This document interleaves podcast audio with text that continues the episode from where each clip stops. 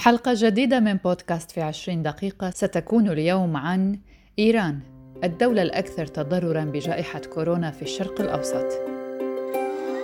في الأيام الأخيرة الماضية أعلنت إيران عن ارتفاع غير مسبوق في عدد الوفيات بفيروس كورونا ما رفع الحصيلة الإجمالية إلى ما يزيد عن تسعة آلاف وفاة ونسبت ذلك الارتفاع إلى التنقل المتزايد للمواطنين حذرت المتحدثة باسم وزارة الصحة سيما سادات لاري من أن الأرقام القاتمة يمكن أن تصبح أسوأ ما لم يلزم الناس منازلهم.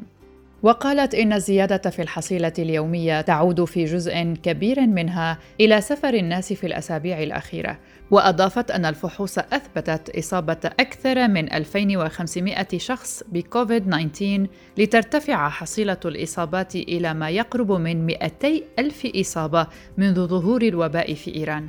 وتعكس هذه الأرقام الرسمية نمطا تصاعديا في الحالات المؤكدة منذ مطلع أيار مايو بعد أن سجل عدد الإصابات اليومية أدنى معدل له منذ قرابة الشهرين. لاري قالت إن عشر محافظات من أصل 31 محافظة هي حاليا مصنفة باللون الأحمر وهو أعلى مستوى لقياس مخاطر الوباء.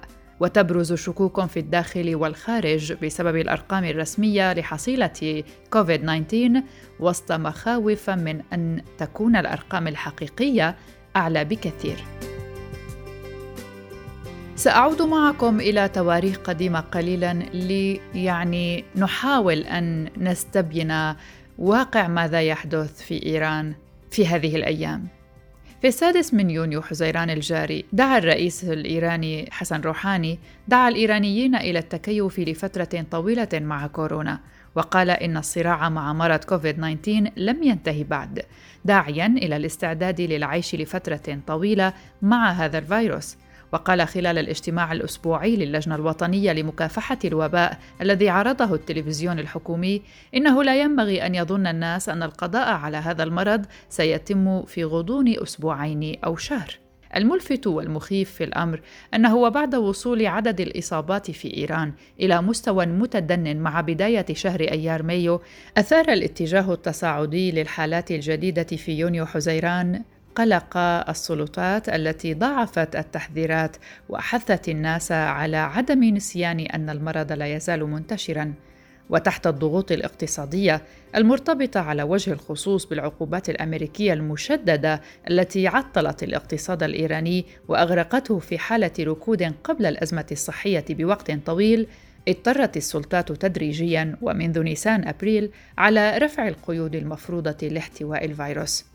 وقبل أسبوعين تقريبا عاد النشاط الاقتصادي إلى مساره الطبيعي في غالبية المحافظات الإيرانية وأعلن روحاني أيضا عن تخفيف بعض القيود التي ما زالت مفروضة وقال إن وكالات السفر ستكون قادرة على استئناف عملها بتنظيم رحلات منظمة في البلاد فقط للسياح الإيرانيين وذلك منذ الثالث عشر من حزيران يونيو. بينما قال إنه سيعاد فتح دور السينما وقاعات الحفلات الموسيقية بنصف سعتها ابتداء من الواحد والعشرين من حزيران يونيو. كما أعلن أن الحكومة في هذا الوضع ليس أمامها خيار سوى مواصلة أنشطة المراكز الحكومية والاقتصادية، وقال أيضا أن عليهم أن يعملوا وأن تكون مصانعهم نشطة، ويجب أن تكون المتاجر مفتوحة، ويجب أن يستمروا في مواجهة الفيروس، وعزى الرئيس الإيراني الدعوات لإغلاق الوظائف في إيران إلى أعداء الثورة. نذكر هنا أن الحكومة الإيرانية لم تغلق أصلا المكاتب الحكومية والمراكز العامة في مارس آذار الماضي بينما أغلقت معظم الدول أنشطتها لبعض الوقت كما أثار استئناف خطة المرور في طهران كثيرا من الانتقادات. وفي إشارة إلى إعادة فتح المساجد قال روحاني ما الخطأ في ذهاب الناس إلى المساجد ومراعاة التباعد الاجتماعي في الوقت نفسه؟ ولا بأس من القيام بعملنا الثقافي والعبادة مع الالتزام بهذا التباعد والتعليمات الصحية. وفي وقت سابق أيضا عارض بعض رجال الدين البارزين بمن فيهم محمد سعيدي ممثل المرشد الأعلى عارض إغلاق المواقع الدينية. أما التجمعات مثل حفلات الزفاف أو الحداد فقال روحاني إنه يجب التخلي عنها لبعض الوقت رغم كل ما حدث ورغم توقع مصادر طبية في إيران بداية موجة ثانية من انتشار فيروس كورونا في المحافظات الشمالية الإيرانية، أعلن المسؤولون عن سفر ملايين المواطنين إلى هذه المحافظات في الأيام الأخيرة. كما نقلت وكالة أنباء إرنا أول الشهر الجاري عن تدفق المسافرين إلى مازندران رغم تحذير المسؤولين من أن مدن هذه المحافظة في حالة حمراء وصفراء من ناحية شدة تفشي الفيروس. وبحسب إرنا فقد تسبب تدفق المسافرين في اختناقات مرورية لساعات عدة. وأعلن نائب مدير الإدارة العامة للتراث الثقافي والسياحة والحرف اليدوية في مازندران مهران حسيني أنه في الأيام العشر الأخيرة من شهر مايو أيار الماضي وصل حوالي مليوني مسافر إلى هذه المحافظة. في الحادي والعشرين من مايو أيار الماضي اجتمع مجددا الرئيس الإيراني مع حكومته وأكد أن العام الحالي يعد صعبا لكنه قال إنه لا يتوجب على المواطنين القلق تجاه توفر السلع الأساسية فالعملة الأجنبية اللازمة لتوريد السلع متوفرة والمشتريات الضرورية تمت. ووفقا لبعض التقارير فقد تراجعت مبيعات النفط الإيراني إلى 100 ألف برميل يوميا في بعض الشهور وانخفضت بمعدل 25 مرة مقارنة بما كانت عليه قبل انسحاب الولايات المتحدة من الاتفاق النووي. كما تراجعت الصادرات الإيرانية غير النفطية إلى معدل 36 مرة في إبريل نيسان الماضي بسبب تفشي كورونا. وفي الوقت نفسه زعم روحاني أنه لو تعاون الجميع لكان اليوم في وضع أفضل. حتى المحافظات التي تعاني من ظروف غير مناسبة. لو كانت اتبعت الإرشادات التي وضعتها الحكومة والتعليمات اللازمة بعناية ربما لم يضطرون لمواجهة هذه المشاكل يوميا. اذا روحاني يحمل الشعب ما آلت إليه الظروف في البلاد. زيادة انتشار الوباء في إيران بشكل كبير وتضارب الأنباء حول الأرقام الحقيقية المسجلة للإصابات والوفيات. هذا هو ما يمكن أن نستخلصه من كل ما ذكرناه سابقا. سأعود معكم إلى بداية الشهر الجاري وتقريبا إلى التاسع من يونيو حزيران. في ذلك اليوم ضجت الصحف بما قاله مسؤول إيراني في قطاع الصحة. فقد رجح يومها إحسان مصطفوي أحد أعضاء فريق العمل المكلف بمكافحة كوفيد 19 أن يكون إيراني من كل خمسة على الأقل أصيب بفيروس كورونا منذ بدء تفشي الوباء في البلاد. وقال إن نحو 15 مليون إيراني ربما تعرضوا للإصابة بهذا الفيروس منذ بدء تفشيه وفقا لما نقلت عنه وكالة إسنا شبه الرسمية للأنباء. كما أشار مصطفوي في ذلك إلى اختبارات أمصال الدم لتحديد الأجسام المضادة لدى الأشخاص الذين تعافوا من المرض وتختلف هذه الاختبارات عن اختبار فحص وجود كورونا. في التاسع عشر من شهر مايو أيار الفائت روى الصحفي ديكستر فيلكنز في جزء من مقال منشور في صحيفة The New Yorker روى حقائق جديدة عن ظهور فيروس كورونا في إيران والعدد الحقيقي للوفيات. وكتب على لسان طبيب إيراني إنه ليلة ديسمبر كانون الأول الماضي طلب من كبير الأطباء المقيمين في مستشفى في مدينة جرجان الإيرانية التشاور بشأن حالة محيرة. وبعد إجراء فحص بالأشعة المقطعية وسلسلة من الأشعة السينية على الصدر وبعد قراءة التقارير الواردة من الصين انتهى الطبيب إلى أن سبب الوفاة هو فيروس كورونا. واعترف الطبيب أنه بعد تلك الحادثة بدأ المزيد من المرضى من القدوم فرادى ثم مجموعات حاشدة وقد مات الكثير منهم. وكشف أن الأطباء تلقوا تعليمات خاصة بعدم نشر أي إحصائيات حول معدلات الإصابة والوفيات، وأمر الطاقم الطبي بعدم ارتداء الأقنعة أو الملابس الواقية، وحسب الطبيب كان الهدف هو منع الخوف في المجتمع حتى لو كان ذلك يعني ارتفاع عدد الضحايا بين الطاقم الطبي. في شهر مايو أيار الفائت تناقلت الصحف ووسائل الإعلام تعليمات السلطات الإيرانية للأطباء لإخفاء حقيقة الأرقام الناتجة عن إصابات كورونا وعدد الوفيات وذلك لم يعد مجرد حديث صحفي يومها. كل التقارير والمعلومات الواردة يوم ذاك من إيران تؤكد أن تجاهل السلطات الإيرانية لتداعيات كورونا أدى إلى تفشي الوباء وانتشار وترك العاملين بالقطاع الطبي بلا حماية كافية لمواجهته. هذا أيضا ما أكدته لنا طبيبة إيرانية طلبت عدم ذكر اسمها مشيرة إلى أن الأعداد الحقيقية أكبر بكثير من الذي تم الإعلان عنه فيما شخص كثيرون بأمراض عادية بينما كانوا يعانون من فيروس كورونا. في رأيي فإن الإحصائيات المنشورة لا تتوافق مع الواقع على الإطلاق لأنه إذا كان صحيحا فإن النسبة المئوية لمرضانا ستكون أكثر من ذلك بكثير. كان عدد المرضى بالفيروس الذين أعلنت عنهم المستشفيات خطأ. لقد أعلنوا الكثير من الوفيات بسبب السكتة الدماغية أو أمراض القلب ولكن لم يكن هذا هو الحال على الإطلاق. كانت صديقة لي مصابة بالكورونا ولكن قيل لها في المستشفى إنها مصابة بالإنفلونزا بعد الإحصائيات الخاطئة التي نشرتها السلطات الإيرانية عن أعداد مصابي كورونا أثرت بشكل كبير على الإيرانيين وجعلتهم يستهترون ويستخفون بخطورة الفيروس. حسنا. لو أنهم قدموا الإحصائيات بشكل صحيح فإن الناس سيتخذون الاحتياطات بجدية أكبر وهذا سيقلل من المرض ولكن للأسف هو عكس ذلك. كذلك كذبت السلطات الإيرانية حول أن عدد كبير من مصابي كورونا هم مصابو إنفلونزا. سمعت ذلك أيضا. لقد كانت موجودة منذ فترة طويلة لكنهم أعلنوا أنها إنفلونزا شائعة. نقص المعدات والتجهيزات الطبية في المستشفيات الإيرانية وعدم اهتمام السلطات بتوفيرها لمعالجة حالات كورونا أدى أيضا إلى ارتفاع عدد وفيات الكوادر الطبية. لقد رأيت ذلك. لدي أقارب يعملون في المستشفيات. لديهم بعض المعدات لكنها ليست كافية. إذا كانت المعدات كافية لما مات الكثير من الطاقم الطبي بسبب فيروس كورونا؟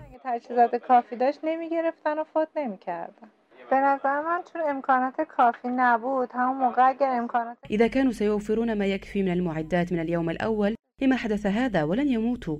كان ذلك بسبب نقص المعدات حتى بالنسبة للأشخاص في المجتمع. كان هناك نقص في المعدات. في صيدلية لم يكن لدينا قفازات أو أقنعة أو مكملات فيتامين. لم يكن لدينا أي شيء. أخفى الجميع كل شيء. كان عليهم بيعه في وقت لاحق بسعر أعلى بعشر مرات. لقد ألقوا باللوم على الصيدليات بينما كان منتجو الأقنعة أو الكحول وما إلى ذلك توقفوا عن بيع منتجاتهم إلى الصيدليات وباعوا منتجاتهم مباشرة إلى الناس بأسعار أغلى. وقد أدى ذلك إلى ارتفاع عدد المتوفين ونقص في المعدات في المجتمع وتسبب في الكثير من المشاكل للناس.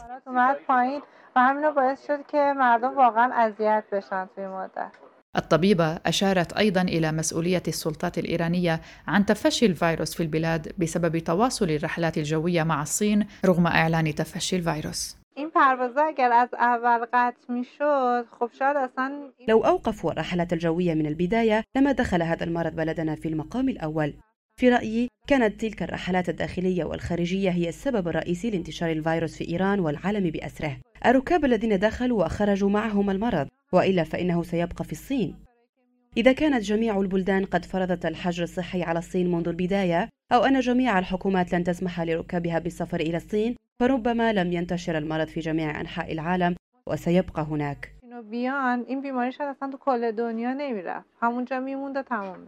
ومع مرور الأسابيع وتفجر الوباء في الصين ظلت وسائل الإعلام الإيرانية صامتة بحسب الصحفي ديكستر فيلكنز ولأسابيع بعد أن تم الإبلاغ عن تفشي المرض في ووهان قال الصحفي إن شركة ماهان إير الإيرانية واصلت رحلاتها المباشرة إلى هناك. قبل يومين من الانتخابات أي في التاسع عشر من فبراير أعلنت الحكومة الإيرانية عن وفاة مواطنين بسبب فيروس كورونا. ونقل ديكستر عن صحفيين إيرانيين أنه لما أذيع الخبر في غرفة أخبار طهران تساءل الجميع كيف يبلغ الناس بحالات الوفاة قبل الإبلاغ عن أي إصابات. سرعان ما أصبحت إيران مركزا عالميا للفيروس وأعلنت حالات الإصابة والوفيات. لكن الحكومة حافظت على رقابة مشددة على المعلومات. وقال الطبيب إنهم كانوا يدفنون ما بين ثلاثة إلى أربعة ثم إلى خمسة أضعاف ما أعلنت عنه وزارة الصحة وفي الرابع والعشرين من فبراير ظهر نائب وزير الصحة في مؤتمر صحفي ونفى التستر على حجم الإصابات كما بدا شاحبا ومرتبكا وفي اليوم التالي ظهر أنه كان مصابا هو أيضا بالفيروس. هناك حلقة كاملة تحدثنا فيها عن إصابات الكثير من رموز النظام ومن النواب الإيرانيين. في منتصف مارس آذار نشرت صحيفة واشنطن بوست صور الأقمار الصناعية للمقابر الجماعية المحفورة حديثا. وقام السجناء بأعمال شغب في السجون في جميع أنحاء البلاد وخافوا من أنهم محاصرونهم أيضا بالفيروس. وفتح الحراس النار يومها ما أسفر عن مقتل 35 على الأقل. في نهاية شهر أبريل نيسان أيضا أعلن المتحدث باسم القوات المسلحة الإيرانية أبو الفضل شكارجي عن اعتقال 3600 شخص ممن وصفهم بمروجي الإشاعات حول أداء الحرس الثوري والقوات المسلحة في مجال مكافحة وباء كورونا. وقال في مقابلة مع القناة الثانية بالتلفزيون الإيراني إن هذه الاعتقالات تمت من قبل قوات الأمن الداخلي وميليشيات الباسيج ولم يذكر شكارجي هويات الرجال وأماكن وجودهم بهم لكنه شدد على مواجهة واعتقال رؤوس مدبري ومروجي الشائعات ودافع المسؤول العسكري الإيراني عن أداء الحرس الثوري الذي يتعرض لانتقادات واسعة تتهمه بالمساهمة في تفاقم الوضع وتفشي الوباء والضغط على وزارة الصحة للتكتم على الأرقام الحقيقية للوفيات والإصابات بالفيروس.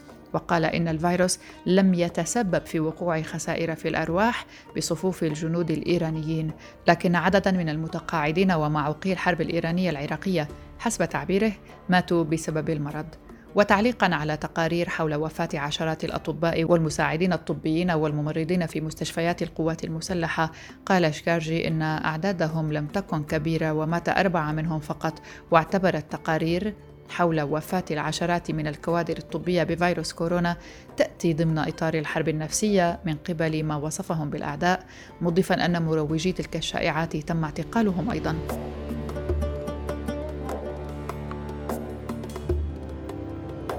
نذكر هنا أنه منذ انتشار الفيروس التاجي في إيران وردت تقارير عديدة في وسائل الإعلام المحلية عن اعتقال مواطنين وصحفيين وناشطين بتهمة نشر الشائعات أو معلومات خاطئة حول المرض.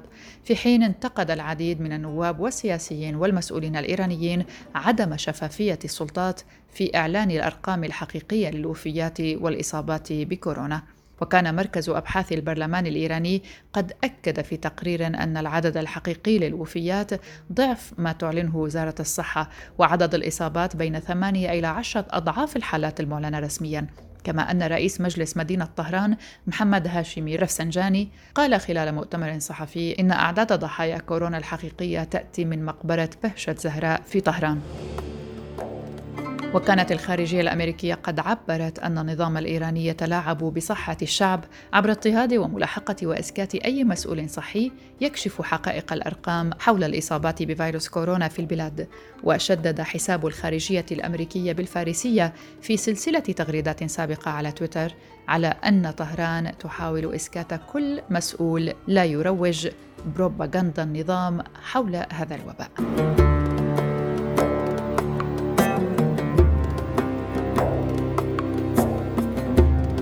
هذه كانت حلقتنا لليوم من بودكاست في 20 دقيقة. شكرا لكم لحسن الاستماع. كانت معكم من وراء الميكروفون بالإعداد والتقديم براء صليبي. إلى اللقاء.